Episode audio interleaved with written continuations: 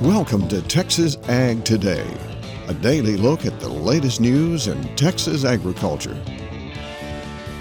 Texas Ag Today is produced by the Texas Farm Bureau Radio Network, with the largest farm news team in the Lone Star State. Now here's the host of Texas Ag Today, Carrie Martin. Thanks for joining us for Texas Ag Today. I'm your host, Carrie Martin, along with the largest and most experienced farm news team in the Lone Star State. And we're all standing by to bring you the latest news in Texas agriculture, from the piney woods of East Texas out to the rocky ranges of the Trans-Pecos, and from the Panhandle down to the Rio Grande Valley. For farmers, putting together the annual budget is never an easy task, but Texas A&M AgriLife is offering Texas High Plains producers a resource that can make it easier. I'm James Hunt, and I'll have that story on Texas Ag Today. La Niña predicted to last through March. I'm Tom Nicoletti, and I'll have that story plus the February forecast on Texas Ag Today. Coastal Bend farmers are busy with final land preparation for their 2021 row crop planning. This is Harvey Beering reporting from the Corpus Christi area. We'll have those stories plus the latest news from Washington, Texas wildlife news, and a complete look at the markets all coming up. Texas spinach production is down this year. Jessica Dolmel reports. The coronavirus pandemic has taken a toll on Texas spinach production. According to Dr. Larry Stein, a horticulturalist for the Texas A&M AgriLife Extension Service, growers reduced their spinach plantings by about 10% in 2020. That is due to decreased demand for spinach in the restaurant industry, as fewer Americans have been eating out and restaurants have been under capacity limitations. Spinach harvest started in November and is now in high gear in Texas. Stein says growers are reporting excellent quality thanks to favorable growing conditions. Texas produces about 3,000 acres of spinach a year for both the canned and fresh markets. Three types of spinach are grown here: baby leaf, larger leaf, and Savoy or curly spinach. Harvest will continue through April. I'm Jessica Dolmel with the Texas Farm Bureau Radio Network. We have the first wheat crop condition ratings out now from the National Ag Statistics Service, and it doesn't look very good here in Texas. Of course, we expected this because of the drought conditions that we've had over the course of the wheat growing season so far, but when you look at the numbers on paper, it really drives home as to how bad this crop looks thanks to the drought. Right now, 0% of the wheat crop in Texas rated excellent, 20% rated good, 39% rated fair, and 41% of the wheat crop rated poor to very poor. You see the same thing on oats, 5% excellent, 19% good, 35% fair, and 41% of the oat crop rated poor to very poor. And it's even worse when you look at pasture and range conditions. 2% of the range and pasture conditions in Texas are excellent, 12% good, 36% fair, and a whopping 50% of our pastures here in Texas rated in the poor to very poor categories. Budgeting is never an easy process, but there's a resource that can make it easier. James Hunt has the story from Amarillo. Everyone pretty much knows what crops are grown in our area, but what crop mix do you want to go with in order to make the most money this year? To help producers with that determination, AgriLife has put out the High Plains Crop Profitability Analyzer. AgriLife Risk Management Specialist Dee Dee Jones says when producers go online to use this tool, the starting point for the economic data is AgriLife's estimates for cost and returns per acre. It's going to preload all our budgets into an Excel spreadsheet, and then once those budgets are preloaded, farmers could actually go in and adjust them to make them fit their actual operations. Jones says one of the variables the profitability analyzer helps farmers with is irrigation capacity. When they're trying to decide whether or not they want to grow corn or cotton or sorghum, they will put in how many acres they have under a pivot, and then what is our average gallons per minute. And then it's going to show, based on their water use ability, what would be the best crop. So, you know, maybe corn pencils out the best, but they've only got 500 gallons per minute. They can't grow a full circle of corn on 500 gallons. So maybe a full circle of sorghum is going to make them more money than, let's say, a half circle of corn, which would be the maximum amount that they could plant of that crop with those certain water restrictions. Along with figuring out what crops look to work best, Jones says the tool will also help farmers assemble the budget information they need to have when visiting with their banker. Now, if you're looking for the High Plains Crop Profitability Analyzer, Jones says you can download it at amarillo.tamu.edu. Once again, that's amarillo.tamu.edu. I'm James Hunt on the Texas Farm Bureau Radio Network. The La Niña weather pattern is expected to last through March. Tom Nicoletti takes a closer look. My guest today is Tom Bradshaw. He is a meteorologist with the National Weather Service in Fort Worth. And Tom, thanks for joining us today as we first recap the January weather in Texas. There was some snowfall in the state. Well, good to be with you again, Tom. And definitely we had a pretty significant event back on about the 10th of January. We had some record-breaking snowfall across a good part of not only central Texas, which doesn't see snow very often, but also back to the west across the southern high plains and up into the Texas panhandle. We even saw snow as far south as College Station and parts of the greater Austin and San Antonio areas back on the 10th. Many areas of central Texas received snowfall amounts ranging from 2 to 4 inches, and a few lucky spots even saw amounts on the order of 8 to 9 inches. Particularly from the Stephenville area on down towards the Waco area. Yes, and certainly that was good moisture for farmers and ranchers across the state of Texas. Meanwhile, the National Weather Service's Climate Prediction Center is reporting that there is approximately a 95% chance that the La Niña weather pattern will prevail through the Northern Hemisphere winter from January through March. So that's what they're saying there. But what do you say about the February weather? Well, the weather that we're expecting for the month of February is really consistent with a La Niña pattern here across the southern United States. We're expecting, once again, relatively dry conditions across a good part of the state of Texas, as well as temperatures above normal. That was really what we saw back in January as well. Most of the state had below normal precipitation and slightly above normal temperatures. Again, that'll be the continuation that we'll see, and the situation that we'll see in February. We should see a slow uptick in the amount of precipitation that we see across the state, and that's consistent with storm systems starting to move into the area here in the late winter and early spring months. And certainly still a possibility of maybe some snow in the month of February. That's not out of the question. Definitely. We can still see snow events actually on into the middle of March across a good part of the state of Texas, but certainly through the month of February, snow is certainly not out of the question, at least for the western northern parts of the state. And the La Niña prediction through March will certainly keep the temperatures warmer and the precipitation lower. Yeah, the main signal that we get from La Niña is a drier than normal pattern across Texas and then a slightly warmer than normal condition. And we do expect that trend to continue through the end of the winter and probably most likely into the early part of the spring months as well. That is National Weather Service meteorologist Tom Bradshaw joining us today from Fort Worth. I'm Tom Nicoletti with the Texas Farm Bureau Radio Network. Coastal Bend farmers are busy with final land preparation for the 2021 crop. Harvey Buring has more from Corpus Christi. Coastal Bend farmers are only a couple of weeks away from corn planting. That typically takes place in mid-February here in the lower Coastal Bend area. And many farmers are still busy applying fertilizer and pre-plant weed control for their spring row crops. Corn planting is expected to be down a bit this year. It's dry in some locations, particularly in the western area of the Coastal Bend where much of the corn is planted. There's also some favorable market competition for cotton and sorghum at this point in time, so not expected to see any increases in corn acres around the Coastal Bend this year. Now, farmers who do plan to plant cotton here in the Coastal Bend are just a month away. Coastal Bend area farmers who plan to plant cotton seed varieties that are tolerant to the dicamba herbicide are reminded that they'll need to have some required training again this year. And the county extension agents in San Patricio and Nueces County have scheduled some training events that will be taking place here during February. The required training at the San Patricio County Extension Office will be taking place on February the 2nd and the 16th.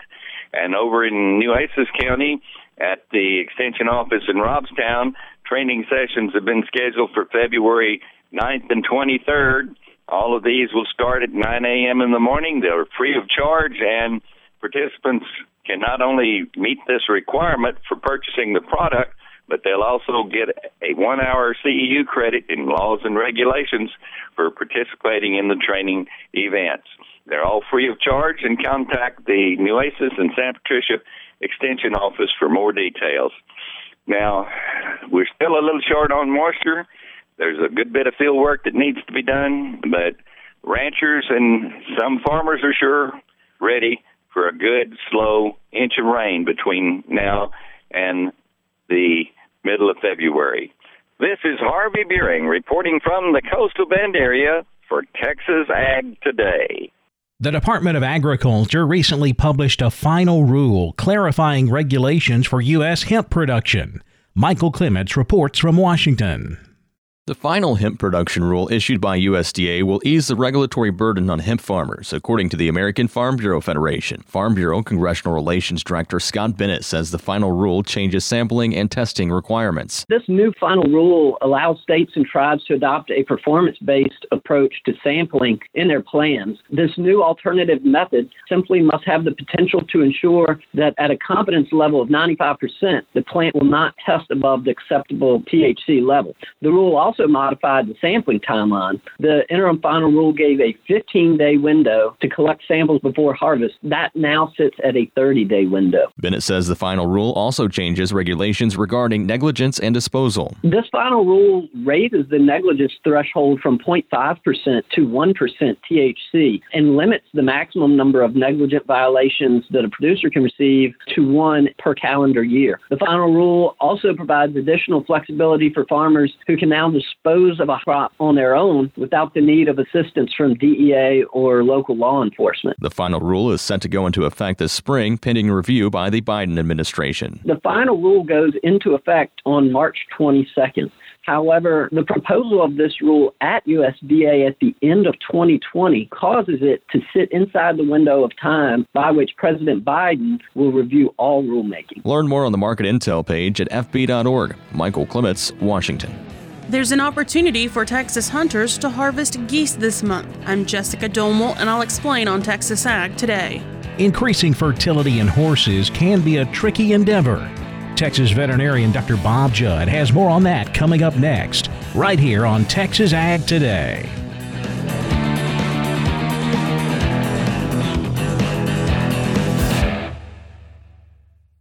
When we moved to Texas, we were like fish out of water. We didn't know anyone in our neighborhood until our Texas Farm Bureau insurance agent came to the house. She was so helpful and reassuring, a friendly face with that Texan hospitality I'd heard about. When we purchased a Texas Farm Bureau insurance policy, we knew we were making the right choice. We knew our family would be protected. Visit Texas Farm Bureau Insurance today at tfbinsurance.com to find an insurance agent who's a true neighbor. Coverage and discounts are subject to qualifications and policy terms and may vary by situation. We're keeping you informed on everything happening in Texas agriculture on Texas Ag Today. Fertility issues can be a problem in horses, but there are ways to help that process along. Dr. Bob Judd has more. Dr. Juan Samper from Florida performed a study on a new artificial breeding technique. Although it seems unusual, the mare's lining of the uterus actually reacts to sperm, and the longer the sperm is in the uterus, the greater the inflammation. And this is especially true of breeding with frozen semen, as the sperm are very concentrated and cause an increase in inflammation in the uterus. Dr. Samper performed a study using deep horn insemination with frozen semen. Normally, semen is infused in the body of the uterus and the sperm swim to the area where fertilization occurs next to the ovaries. However, with deep horn insemination, the sperm is placed adjacent to the ovary, and this decreases the volume of the inseminant required, reduces the number of sperm required, and reduces contact time between the sperm and the uterus. The study involved deep horn insemination of frozen semen, and the uterus of the mare was lavaged or flushed to remove excessive sperm at 1 hour and 4 hours after breeding. Pregnancy rates were increased in all mares, but were significantly increased in mares bred and lavaged at 1 hour versus 4 hours. It was found that even if the lavage was performed 4 hours after breeding, as is recommended for regular artificial breeding or natural breeding, inflammation still occurred in the uterus. The study indicated that the pregnancy rate of normal mares did not decrease when the uterus was not lavaged at all. However, problem mares had an increase in pregnancy rate when the uterus was lavaged or flushed at 1 hour after breeding following deep horn insemination. I hope you enjoyed today's Texas Vet News. I'm Dr. Bob Judd. This is the Texas Farm Bureau Radio Network. There's an opportunity for Texas hunters to harvest geese this month. Jessica Domel tells how in today's Wildlife Report. Texas hunters east of I-35 can now hunt light geese as part of the Light Goose Conservation Order. Kevin Cry, waterfowl program leader for the Texas Parks and Wildlife Department, explains. So conservation order is technically not a hunting season. This was a management action that was enacted by Congress a number of years ago, back in the late 1990s, to address an overabundant issue with snow geese. At the time, managers were seeing the population grow extensively, and they were beginning to put pressures on their breeding grounds, which was negatively impacting that landscape, actually damaging the tundra. And so waterfowl managers and Congress got together and created this conservation order. And so at the end of all waterfowl seasons, duck and goose season, the conservation order opens up, and it's just for light geese. So that's snow geese, blue-faced snow geese, and the Ross geese. You have an extended period of take that is allowed with liberalized regulations. There are no daily bag or possession limits for the allowed light geese under the conservation order. The taking of light geese are permitted by regulations established through the U.S. Fish and Wildlife Service's conservation order. During this period, the use of electronic calls is legal. Hunters can also use unplugged shotguns holding more than 3 shells. Shooting hours will be 1/2 hour before sunrise until 1/2 hour after sunset. The conservation order runs February 1st through March 14th in the East Zone and February 15th to March 14th in the West Zone. A map of the zones and the rules and regulations hunters should abide by during the order are available on OutdoorAnnual.com. For the Texas Farm Bureau Radio Network, I'm Jessica Domel. We saw the cattle complex trade on both sides of the market on Monday. We ended up closing mixed in live cattle, higher on feeder cattle.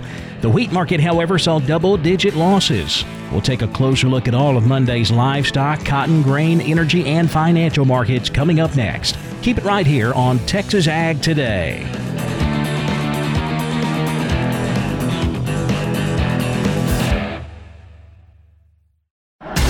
And we're back looking at another lopsided matchup, Jim. Today we have a combine taking on a train. Yeah, that heavy train is about 1,000 times heavier than the combine. No competition there. Right, especially given that it'll take at least a mile to stop that train. That's 18 football fields. It's no contest. Every day people are injured or killed trying to beat a train at rail crossings. See tracks, think train. This message brought to you by Operation Lifesaver. We're giving you the market information you need on Texas Ag Today. The cattle market traded both sides of the market to kick off the week on Monday. We ended up closing mixed on live cattle futures, higher on feeder cattle. Here's a rundown of the closing prices. February live cattle down 17, 114.87. The April down 15, 121.70. June live cattle up 62 cents, 118.22. Feeder cattle higher, March up 20 cents, 137.92. April up 32 at 141.07. May feeders up 67, 143.05. Cash fed cattle market all quiet on Monday. We wrapped up last week selling cattle $3 higher, 113 on a live basis. Up north, they sold cattle $5 higher on the rail at 178. Last week's negotiated cash cattle trade totaled 92,542 head.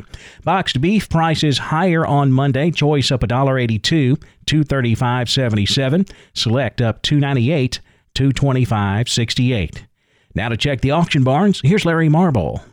When you hear Auctioneer Troy sound off on a Monday, it's time to talk to Madison Bexley, that little country ball of fire from Lockhart Livestock. They sell them every Thursday. Maddie, how'd the sale go? We had a good day. We ended up with 1,156 with 163 cows and 22 bulls, 181 sellers, and 59 buyers. Let's walk those pens, Maddie. On the stalker cows, we got along good. We had a few good pairs, brought from 1050 to 12 1/4. Mediocre and middle-aged pairs from 6 to 975. The good bred cows from 8 to 1075. Mediocre, middle-aged, and shortbreds mostly 5 to 775. The longhorns and the plain or small framed cows from 2 to 400. Backer cows and bulls would have been 2 to 4 higher this week. Good high yielding cows from 54 to 70.5. The medium yielding from 42 to 53. The low yielding from 24 to 41. The good high yielding packer bulls from 86 to 93. The medium yielding from 70 to 85. Low yielding and lightweights from 55 to 69.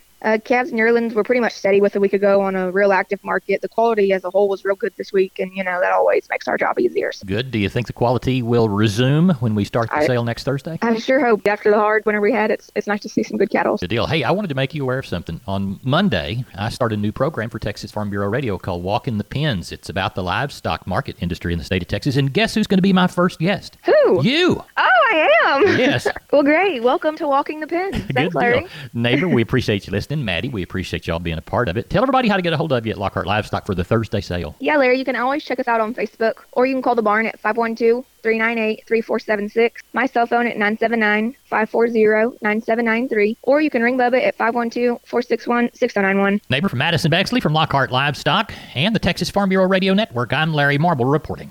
Back over to the futures market now. Lean hogs closed lower. February hogs down 25, 69.55.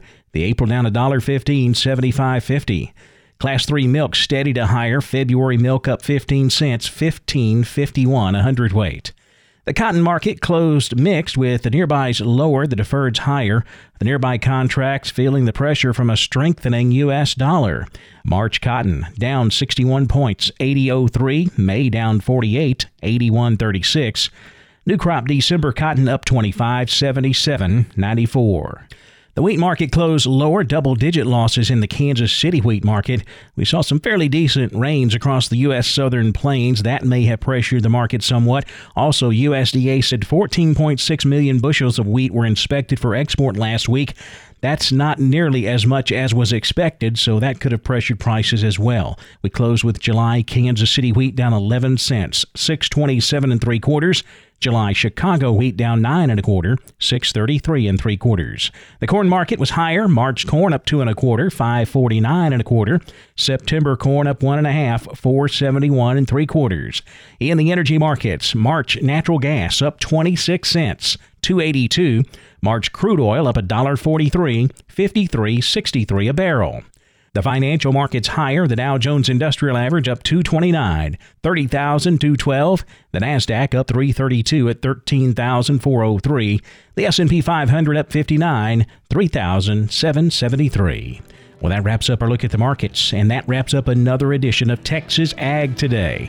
Thanks so much for joining us. Remember, we'll be right back here tomorrow to bring you all of the latest news in Texas agriculture. I'm Kerry Martin. Hope to see you then. Thanks for listening to Texas Ag Today. Be sure to subscribe to our podcast on Apple Podcasts, Google Podcasts, or Spotify.